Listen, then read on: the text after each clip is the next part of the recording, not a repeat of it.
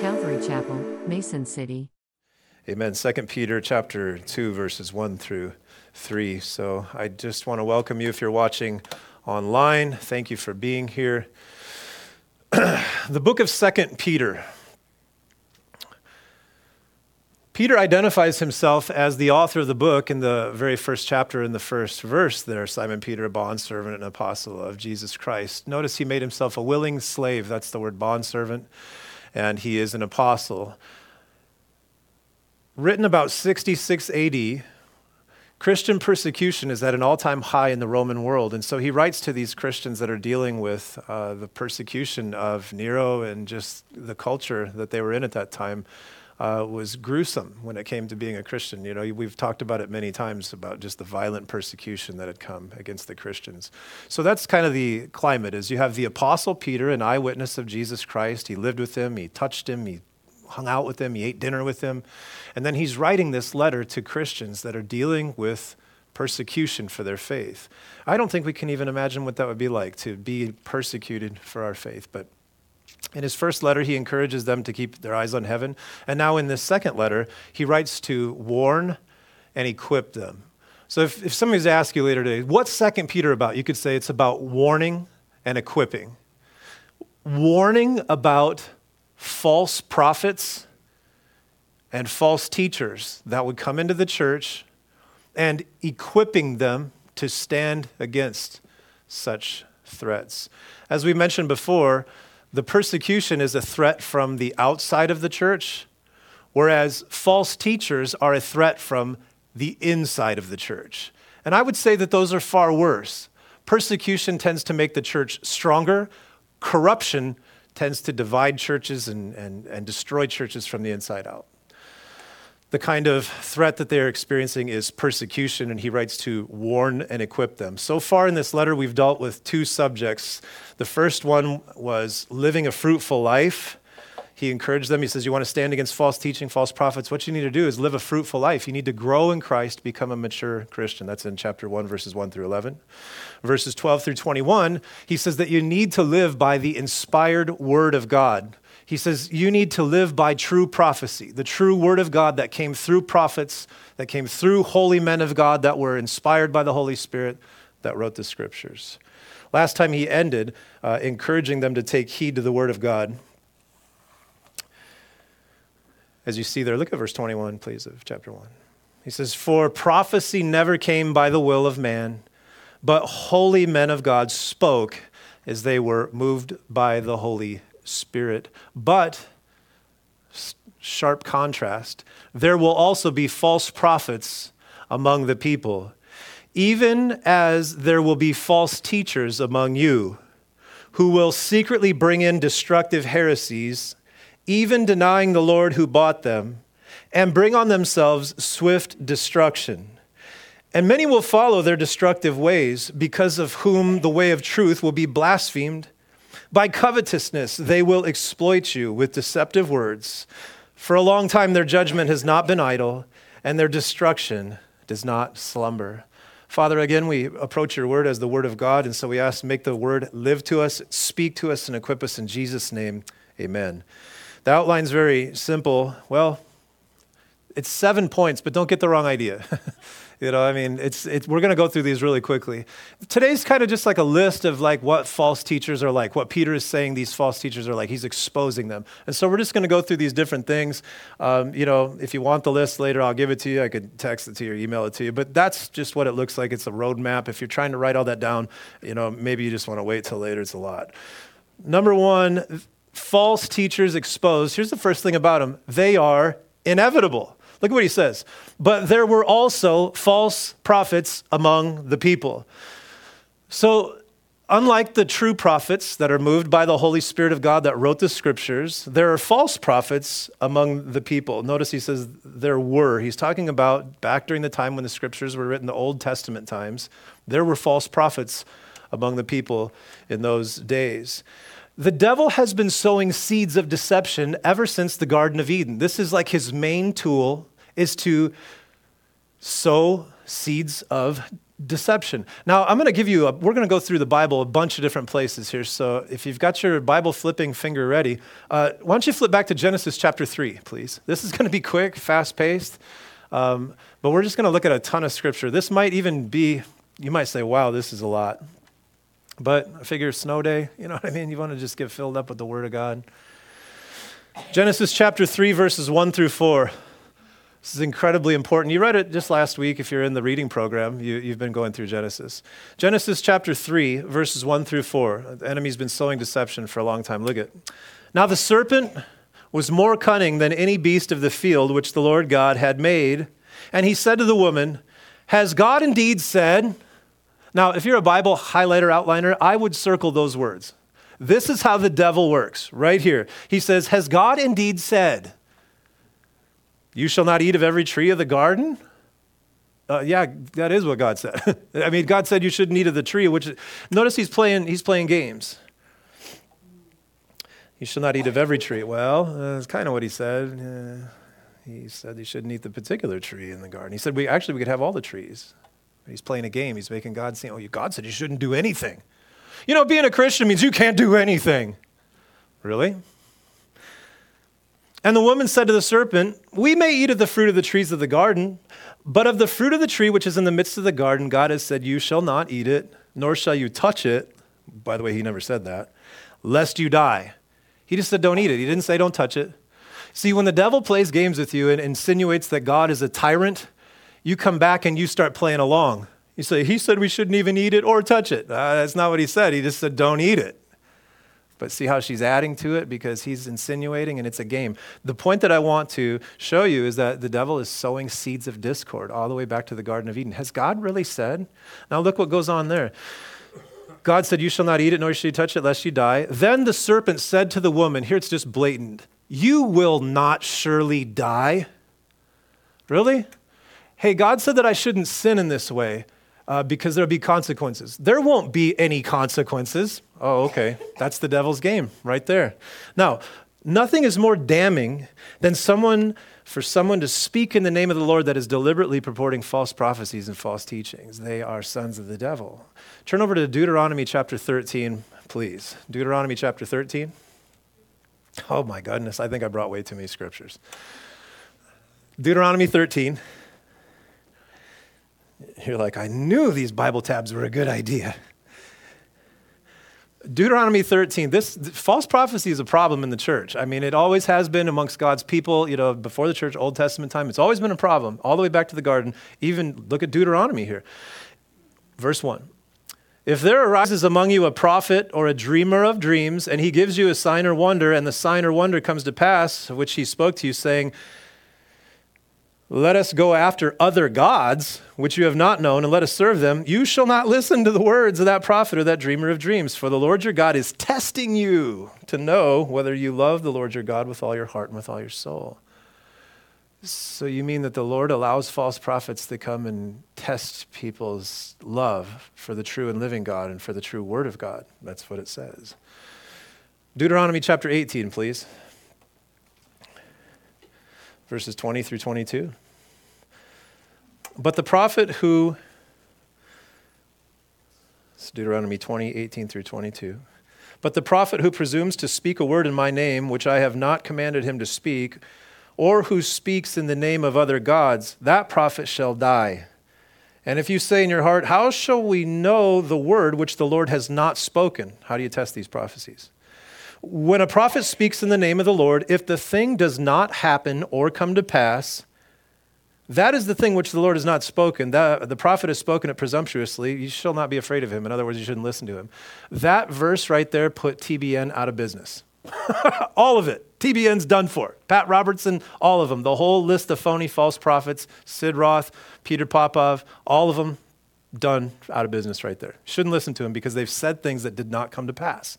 And they, the problem is they said, Thus says the Lord, this will happen. And it didn't happen. So you mark those people and you don't ever listen to them again because they're false prophets.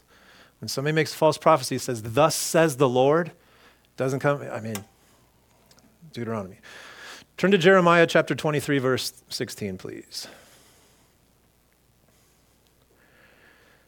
Oh, you got to forgive me. I'm working on not being so hardcore in 2024. Sorry, Lord. Jeremiah chapter 23, please. Verse 16. Jeremiah 23, 16. Thus says the Lord of hosts Do not listen to the words of the prophets who prophesy to you. They make you worthless. They speak a vision of their own heart, not from the mouth of the Lord. So in Jeremiah's time, they were prophesying peace, peace, when there is no peace, saying, oh, everybody's going to be prosperous, everybody's going to be successful.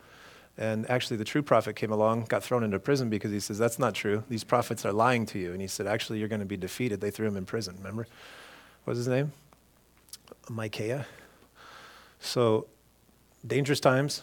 Ezekiel chapter 13, verse 3. You can flip there if you want. This is just one verse. I can read it. Thus says the Lord God Woe to the foolish prophets who follow their own spirit and have seen nothing. Now, it's always been a problem. I'm laboring this point because it's worse today, I believe, than it's ever been with social media, with the internet, with phones, with apps, with all of this stuff. I believe it's just worse, so much money in it. He says, even as there will be, back in Peter, false teachers among you. Now, this is not an isolating, isolated warning in the New Testament. In other words, in 1 Peter here, where he's warning about this, this isn't the only place this warning shows up in the New Testament. In fact, Matthew 24 24 says, this is Jesus talking. Matthew 24 24 says, For false Christs and false prophets will rise and show great signs and wonders to deceive, if possible, even the elect. You have to stop and think about that for a second. Jesus says that what's coming are people that will do great signs and wonders. So, in other words, you can't judge the authenticity of a ministry by the supernatural activity. God does signs and wonders. It's true. He does miracles. He's a miracle working God. He's a signs and wonders God. But that is not how you judge the authenticity of a ministry. Jesus' own words say that they are coming and they will do great signs and wonders. So that means I can't look. It's like when you go to buy a car. You know, I know that all of you put it through the rigorous test when you buy a used car. You go up and you, you know, kick the tire. There's got to be a better test than looking at signs and wonders. What is it? It's the Word of God. That's the measuring stick. Is it genuine? Is it not? Interpreted in context. Now, 2 Corinthians chapter 11, please. If you want to flip there, I understand this flipping is getting crazy, so I will. I'm, I'm just going to read them here. 2 Corinthians chapter 11, verses 13 through 15. Paul says, For such are false prophets, deceitful workers, transforming themselves into apostles of Christ. And no wonder, for Satan himself transforms himself into an angel of light. Therefore, it is no great thing if his ministers also transform themselves into ministers of righteousness, whose end will be according to their works. It's terrifying. What he's saying is when the enemy wants to deceive you, he can come into your life and he can disguise himself as something that looks very religious, spiritual, even looks like the light. How do you know if it is or not? You judge it by the word of God. This is really interesting. Galatians chapter 1, verses 6 through 9. In this section, he says, I marvel that you are turning away so soon from him who called you into the grace of Christ to a different gospel, which is not another. But there are some who trouble you and want to pervert the gospel of Christ. But even if we or an angel from heaven preach any other gospel to you than, than what we have preached to you, let him be accursed. As we have said before, now I say again if anyone preaches any other gospel to you than what you have received, let him be accursed. So, what, what Paul is saying in the context of Galatians is these false teachers had come in and said, faith in Christ isn't enough. You also have to do works. You also need to be circumcised. You also need to follow the laws of Moses. And so Paul says, look, if anybody comes into your church and teaches that salvation comes by anything but God's grace, let that person be accursed. Don't have anything to do with them. Certainly don't throw a picnic and celebrate ecumenism with them and say, oh, yeah, we can all link arms. Aren't we all following the same Jesus? No, Paul says, let them be accursed. He says, don't have anything to do with people that pervert the way of salvation, you know, deliberately. Second Thessalonians 2 3. Don't bother flipping here. I'll just, I'll just read these unless you're really into it. Second, uh, Second Thessalonians 2 3, he says, Let no one deceive you by any means, for that day will not come unless the falling away comes first. And the man of sin is revealed, the son of part, uh, perdition. The false teaching that was going on there, where people were saying, ah, the day of the Lord, it's already happened. You know? And Paul's saying, no, no, no. The day of the Lord is not going to come until there's going to be a great falling away. In other words, the church is going to go apostate in the end times. There's going to be a huge movement of Christians that go apostate, although they look Christian on the outside. And then also, uh, the man of sin will be revealed. So the Antichrist will be revealed. Paul says the, the day of the Lord, the judgment of the Lord can't come until there's a falling away and the Antichrist has been revealed. So the, the point is, is the false prophets were already there in the book of Thessalonians back in you know early church. They were already telling people false doctrines. Let me read one more to you. 2 Timothy chapter 4 verse 3 through 4. This one I think is extremely poignant. Not that all of them aren't, but this is just so fits our age of algorithms. This just fits the age of algorithms like nothing else. Look at this. For the time will come when they will not endure sound doctrine, but according to their own desires, because they have itching ears, they will heap up for themselves teachers and they will turn their ears away from the truth and be turned aside to fables. Do you know who the they is in that section? Believers, the church.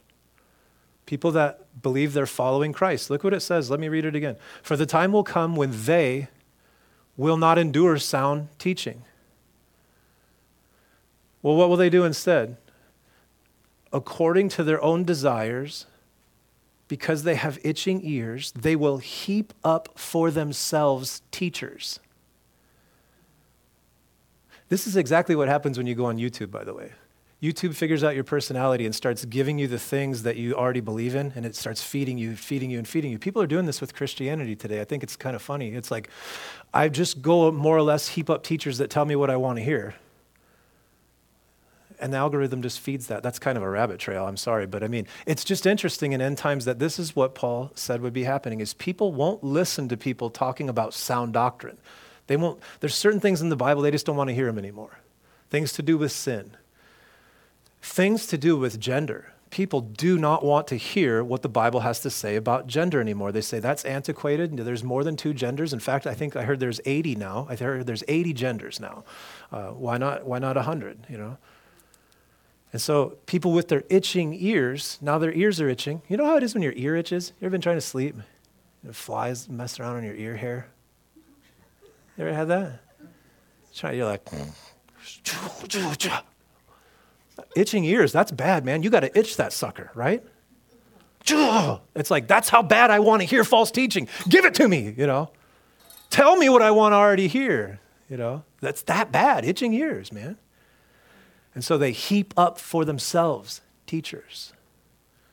They accumulate teachers to themselves. They say, I'm going to make a whole YouTube playlist of people that tell me what I want to hear. No. Look at the next thing they do here. That was a big first point. They're not all this long, you know, trust me. Okay, look at the next one. Okay, so that was 2 Timothy 4, verses 3 through 4, by the way. Yep.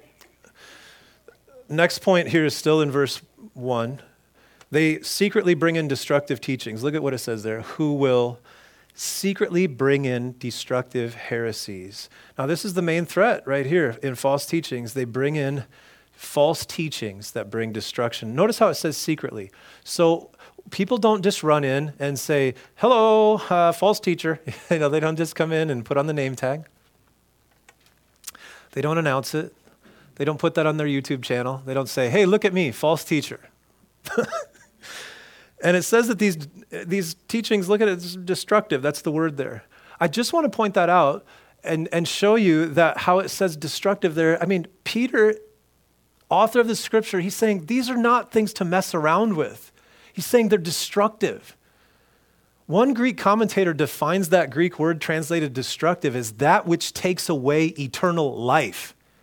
That's a gnarly interpretation. I'm not sure, you know, it, it, it just means complete annihilation. So Peter says that people come secretly and then they bring in teachings uh, that bring destruction upon the body of Christ. I don't know if you've ever seen somebody get captured into false teaching before, uh, that it completely transforms their life. Health and wealth people, um, people that can no longer pray saying, if it's the Lord's will, you know, they say, well, that's not faith. And then they get under this bondage, they get under this weight. Now, he says they bring in destructive heresies. This word, uh, heresy, what is a heresy? Well, the word conveys the idea of making a choice. That's what the Greek definition means, to make a choice. Heresies means making a choice. So the idea is, is the false teachers, they bring in alternative doctrines and make a choice for people to turn away from sound doctrine. They give them now a choice to believe something else. Now, these people typically use Christian words, uh, but they define the words differently. Warren Wiersbe puts it well. He says like this He says, The false teachers use our vocabulary, but they don't use our dictionary. Let me give you some examples. Today's sin is not defined as the Bible defines it. What sin is in the Bible, it is missing the mark of perfection. It is an offense, a, a breaking of law of, of God's law, and it is an offense to a holy God that separates mankind from God, that must be atoned for, that if you're not forgiven of your sin through the blood of Christ, you will spend eternity away from God in hell. That's what sin is. It's an offense against a holy God. It's law breaking against the God of the universe that made all these laws. That's what sin is. But the way it's being redefined today is that sin is just something that's getting in the way of you becoming all you can be, you know? It's just a hindrance. Because really, man, I mean, you were made to just do great things in this life, and sin's just really getting in the way of it. So you just got to kind of get that stuff out of the way. It's a different redefinition. It's something that's getting in the way of your goals, man. Yeah. That's not what sin is. Sin is a terrible affront to a holy God, breaking a holy God of the universe's laws, which is punishable by death. Now, here's another one prayer. Prayer today isn't simply talking to God, our Father who art in heaven, hallowed be thy name. It, no, today it's declaring and decreeing. It's making statements of positive faith, thereby causing God to act in alignment with my positive faith confessions. That's not prayer, that's a redefinition of prayer. God. God, the judge, the creator of the universe. Rather, today he's a cosmic helper that's essentially waiting on call just to be my therapist when I need him to achieve my goals. Especially popular in youth ministry. Jesus Christ. Some say today that he's the brother of Satan. Some say he's a great moral teacher, merely human, that he performs some great miracles like anybody else. They've redefined him. Jesus is my homeboy. He's my best friend. Well, he is your friend, but he's also God in the flesh. Uh, the Bible, many places, declare, declares deity. Uh, he is Lord. He's to be worshiped. So, heresies, the false teachers come in and they present an alternate version. It looks like Christianity on the outset, but when you really examine what they mean, it's kind of sad that we live in that sort of world today. But when people talk about these things, you have to say, what do you mean? You know, define that. Define these terms that you're talking about. Christianity is objective truth, not subjective. So I brought a picture to kind of help us illustrate this point. What do you see there?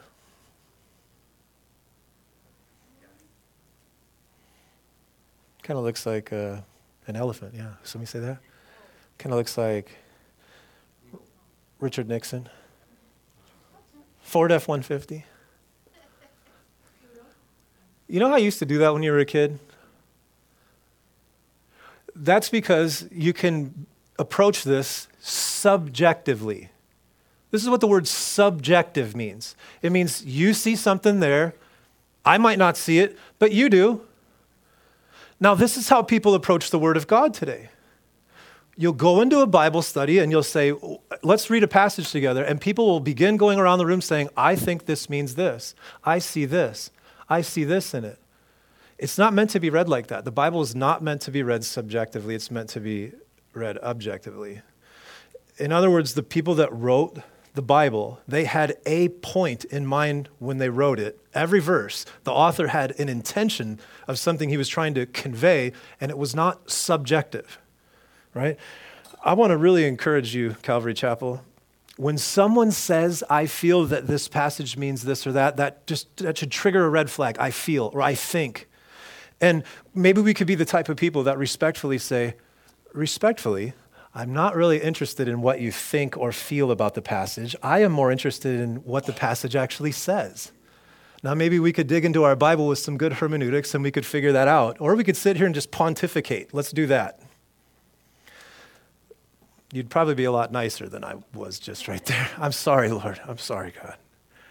I hate this. I, I hate this with hatred that people have twisted the way of life Look at the next thing they do, verse 1. They deny the truth of Jesus. It says, even denying the Lord who bought them, and they bring on themselves swift destruction. He says that these teachers openly deny the truth of the Word of God. You know, with many cults, all you got to do to figure out they're a cult is just ask them about their Christology. That's just a, the doctrine of Christ, Christology. Uh, let me give you some examples. Jehovah's Witness, here are the, some of the beliefs they have about Jesus. Jesus is considered to be a created being. Let me ask you, is Jesus a created being? Why not? He's God, so he's eternal. He couldn't be created because he's eternal. He is seen in Jehovah's Witness as the archangel Michael, the brother of Satan. Um, he, uh, they reject, Jehovah's Witness reject traditional Christian doctrine of the Trinity. They deny the divinity of Jesus and believe that he was the only perfect human being. So they'll give you that. They'll say he was a perfect human, but he was not God. He was created by God. Jesus' crucifixion is viewed as a means of atonement of sin, but not through the concept of substitutionary atonement. In other words, Christ didn't die on the cross to pay for sins. Um, his resurrection is understood to be spiritual but not physical. In other words, there was no real empty tomb. There was none of that Easter stuff that didn't really happen.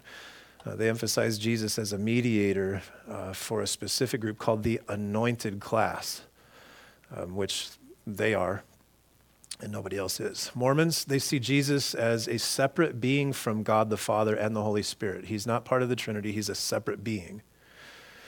They reject traditional Christian doctrine of the Trinity, obviously. They believe in the pre existence where Jesus and all humans existed as spirits before earth.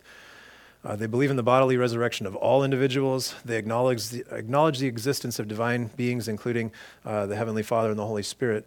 Uh, but they have a different Jesus. He's a created being, he's different than what the word says. He's, this is an alternate version of what the Bible says. You would never know that unless you read Joseph Smith's book, the Book of Mormon. You wouldn't know what they mean. So Joseph Smith came along. He said that he, you know, found some sp- specific goggles that he called the Urim and Thummim, and he found these special goggles that helped him to interpret you know, texts of the Bible that only he found, and then he came up with the Book of Mormon. And so when you start to drill into these things, you know, one of my pet peeves is people say, all religions just lead to the same place. It's like, I can tell for sure that you don't know anything about religion if you say that. Tell certainly.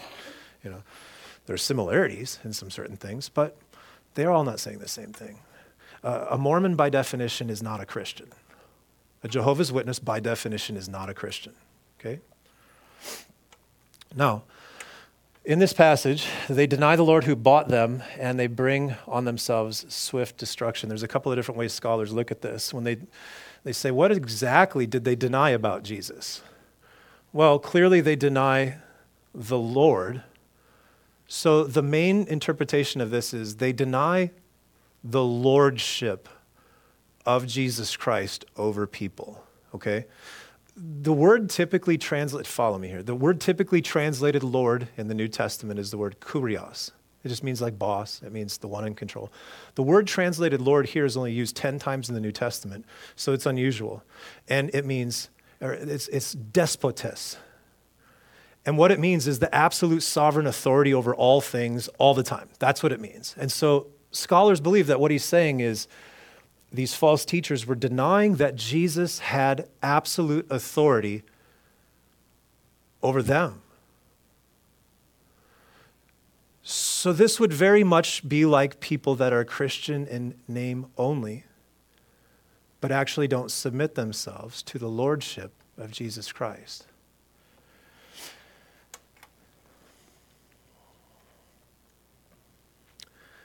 Look at the next thing in verse 2. They are popular. It says, and many will follow their destructive ways. Peter says, many will follow their example. Um, what is that example? That example of saying Jesus is Lord but not doing what he says. Many people will follow that. Notice what it says there. Many will follow their destructive ways. Notice the word ways. What Peter's getting at is many people will hear these false teachers and they will then copy their lifestyle. Well, they, they say that they're Christians, but yet they're not submitted to the lordship of Jesus. So essentially, I can claim the name of Christ and not do what he says. It's a destructive teaching. This sort of doctrine, claiming the name of Christian with no obligation to submit to his lordship, it's incredibly popular. But you could think, you could understand why this would be such a popular teaching, right? To be able to say that you're a Christian, but then not have any sense of obligation to follow Jesus and to give your life to him. Can you see why that would be so popular? I like a quote that I heard from Alistair Begg a long time ago. It goes like this He says, There's no better way to. Should I do his accent? There's no better. No. no. There's no better way. No, I'm not going to do it. There's no better way to draw a crowd, listen, than to offer a spiritual experience that requires nothing from the attendee. Isn't that true? Look at Woodstock, man. Look at Burning Man. Oh, I had a transcendental, transcendental spiritual experience. You did? Jesus says, Come to me and die to yourself and follow me like a servant until I call you home. No better way to draw a crowd than to offer spirituality that requires nothing from the attendee. I think I'm promised heaven, but you know I can live like hell. Religions and other versions of Christianity that promise heaven but essentially teach do what thou wilt are becoming more and more popular all the time. What is so sad is, like Peter says here, many will follow them.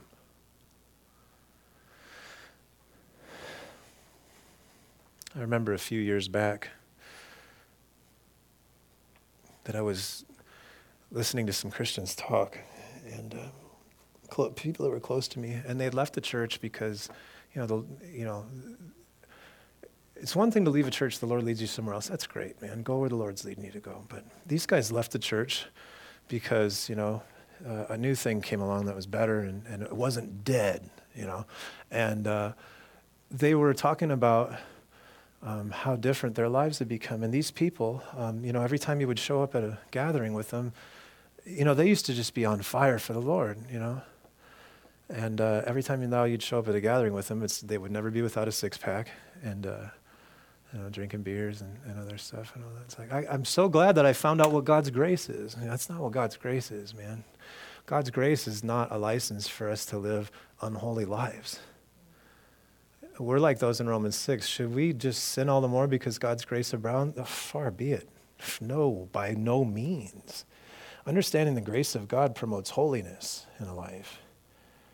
The grace of God is God's forgiveness given to you for, you know, for your sin, so you don't die and perish in hell for eternity. And then also the power of the Holy Spirit to come and live in your life, to, to live uh, not under the bondage of sin anymore, and to live in a life of obedience to Jesus Christ. That's what God's grace is. And some people just get the wrong idea. My heart was broken to hear that stuff. You know, their zeal for ministry, their zeal for evangelism. They bought into the whole like, oh, you know, just I kind of keep my faith to myself now. And it's like, it's a very popular thing to offer a spiritual experience that requires nothing from the attendee. Many people have turned to ministries that don't like to make them feel uncomfortable in their backslidden state.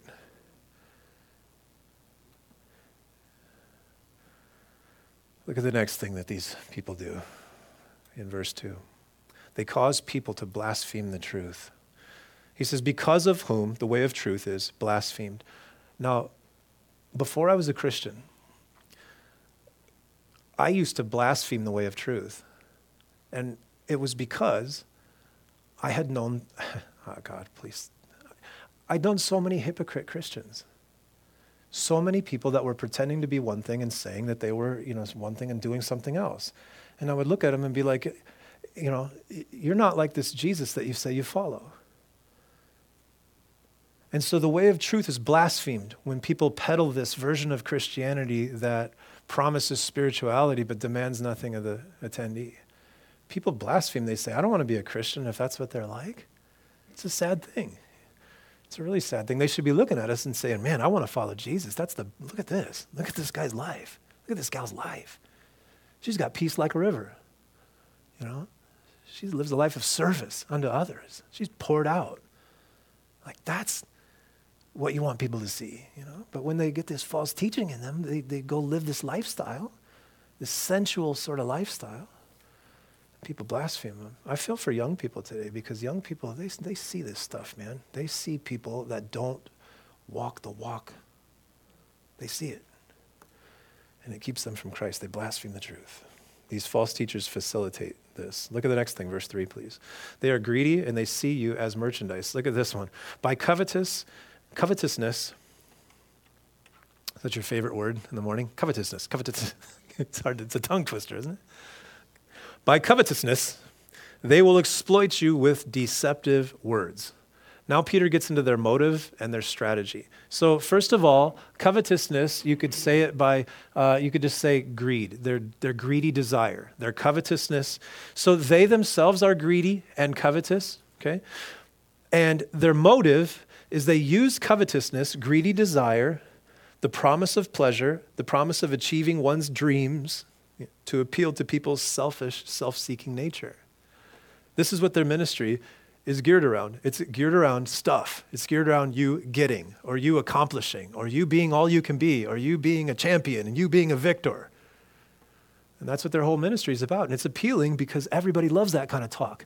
The self help book industry is like multi, multi, multi millions of dollars because people are very interested in helping themselves to become all they can be. Christianity is so different than self help, isn't it? Because Christianity says, die to self and live for Christ. That's what Christianity teaches. It's not self help, it's self death. It's give up my life and live for Christ. Jesus Christ says, if anybody wants to, um, live for themselves. Essentially, he says he who seeks to, you know, uh, find himself, you know, will lose himself. You live for yourself, you're going to lose your life. It's a, it's kind of a paradox, isn't it? The more that I approach life living for selfish things, the more the things that I acquire, the less that they seem to like satisfy me. It's kind of a paradox, isn't it? It's like the paradox of living. When I live for me, I just keep getting more miserable. Or else, what I need to do is find the next self help book where they just keep rehashing the same old junk from Dale Carnegie and Nightingale and friggin' uh, uh, what's his name, uh, Napoleon Hill and all these people. They just keep recycling the same old word of faith, law of attraction, you can do it stuff. And you say, I knew, I, I just got to keep growing in this. Okay, let's wrap this up. Ever heard about the monkey that is out in the woods? He's out in the jungle. And he gets caught and he falls into the trap that the tribe set. And the tribe, the way they set these traps is they take logs and they, they put a hole in it the size of a monkey fist. And they split that log in half. And then they put a big old piece of fruit inside that log. And they stick that log back together. And that monkey comes along and he sees that fruit in there and he puts his hand in there and he goes like this and he grabs a hold of it. And then they just simply walk right up and got him. All because that stupid monkey can't let go. And if that monkey would just let go of trying to live his own life, trying to get what he thinks he needs and wants, he'd find life. Jesus says if you live for yourself, you're going to lose yourself. But if you live for his sake, you're going to find life. By covetousness, these people, they come and they pique that self, that selfish desire.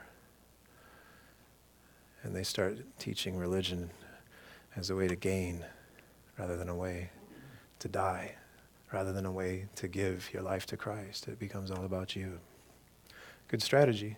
That's why Joel Osteen has the biggest church in the country. That's why Lakewood is like the biggest church in the country because he says, I don't ever talk about sin. I don't talk about any of these things. People, he says in an interview, people already know that they're condemned, so I don't need to do that. I like to build people up and lift them up.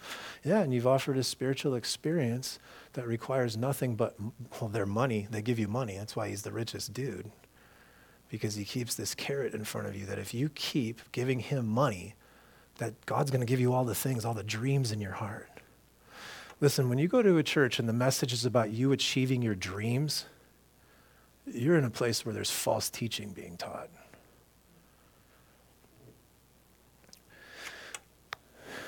The gospel these people preach is appealing to stuff that people don't want. Okay. This is how false teaching works. Sounds Christian, but appeals to the desires. Now, look where it says that they exploit you. It's interesting. The New King or the King James has it translated differently. It's the same meaning. It says they make merchandise out of you, because they're greedy and because their audiences are greedy. They end up making merchandise out of them. They turn the people into just money. That's that's what they're trying to do with people is just turn them into money. So he concludes this paragraph now with a reminder of their destiny. Look at it in verse three. He says, "For a long time their judgment has not been idle, and their destruction does not slumber. They will be dealt with. God is going to deal with them. They think they're getting away with things now, but God will deal with them. Uh, there are a lot of people that continue to live in lifestyles where they think that God must be okay with them because he's not like striking them with lightning. But nobody gets away with anything with God. Nobody. Just because he's not dealing with you today about your sin, it doesn't mean that he's not going to, right? If today you hear his voice in your conscience, it's, it's time to repent, right? You know, it's time to get right with God you know. But he reminds them of their judgment. This would be very encouraging, you know, because why would Peter's readers be so susceptible to false teaching? They're dealing with persecution. Man, when you're dealing with hard times and you start to hear this word of prosperity and abundance and, you know, and all this other stuff, that's appealing to you you know? Or when you're desperate and you're sick and you're dealing with some illness and all the doctors tell you i don't know what to do and you go home and you turn on tv and some joker like kenneth copeland's on there saying that you can you know send him money and you'll get better just by or peter popoff you can buy his miracle spring water and sprinkle it on your head and oh i hate this stuff. God I hate it some things about false teachers. They're inevitable. They secretly bring in destructive heresies. They deny the truth of Jesus. They are popular. They cause people to blaspheme the truth. They are greedy and they see you as merchandise. They are going to be dealt with. Now, I want to leave us with this one thought today, okay? False teachers have much, much success because they turn Christianity into something that speaks to the selfish nature of humans, okay? If you think I'm trying to say this in the nicest, coolest way possible to everybody in, the, in a loving way. If you think that Christianity is about you primarily, it's not about you. It's just not about you. If the way that you're being taught the Bible is that you are the hero of this story, if David and Goliath is primarily about you being David, you're in a place where there's false teaching. That's false teaching, man. The hero of the story in David Goliath is God. I mean, God is the hero of the story from start to finish. The whole Old Testament, every single thing, it all points to Jesus. In Genesis, he's the seed that will conquer the devil. In Exodus, he's symbolized by the Passover. In Leviticus, he's the ultimate high priest. In Numbers, he's the faithful and true leader guiding the people. Deuteronomy, he's the prophet like Moses. Joshua, he's the conqueror leading people in to the promised land. Judges, he's the true and righteous judge, better judge that will come. In Ruth, he's the kinsman redeemer. First Samuel, he's the anointed king. Second Samuel, he's the eternal king from the line of David. First Kings, he's the true and the perfect. I mean, it just keeps going all the way through the whole Old Testament. It's all about Jesus. So I want you as people to listen discerning with, to teaching. If you're coming away from it getting this feeling that you can accomplish all your goals in life and stuff, and, and it's like boosting up your self esteem, you should have red flags coming on. You really should. I'm not, I'm not one of these people that's going to say, don't listen to this or don't listen to that or don't listen to this, but you just have to be able to discern if the whole message is about you and about how, oh, sin really robs something from you out of your life. You're made for more. You're going to be this great thing. That's not Christian teaching. That's self help disguised as Christianity. And we need to be discerning about that. Jesus says in Luke 9 23, if anybody would come after me, let him deny himself, take up his cross daily, and follow me. And in that you will find life. Father, thank you for your word here today, and Lord, bless it to our hearts. And God, forgive me for just my attitude towards stuff. And so, Lord, bless your dear ones here today, Lord, and please make us discerning in these end times. In Jesus' name, amen.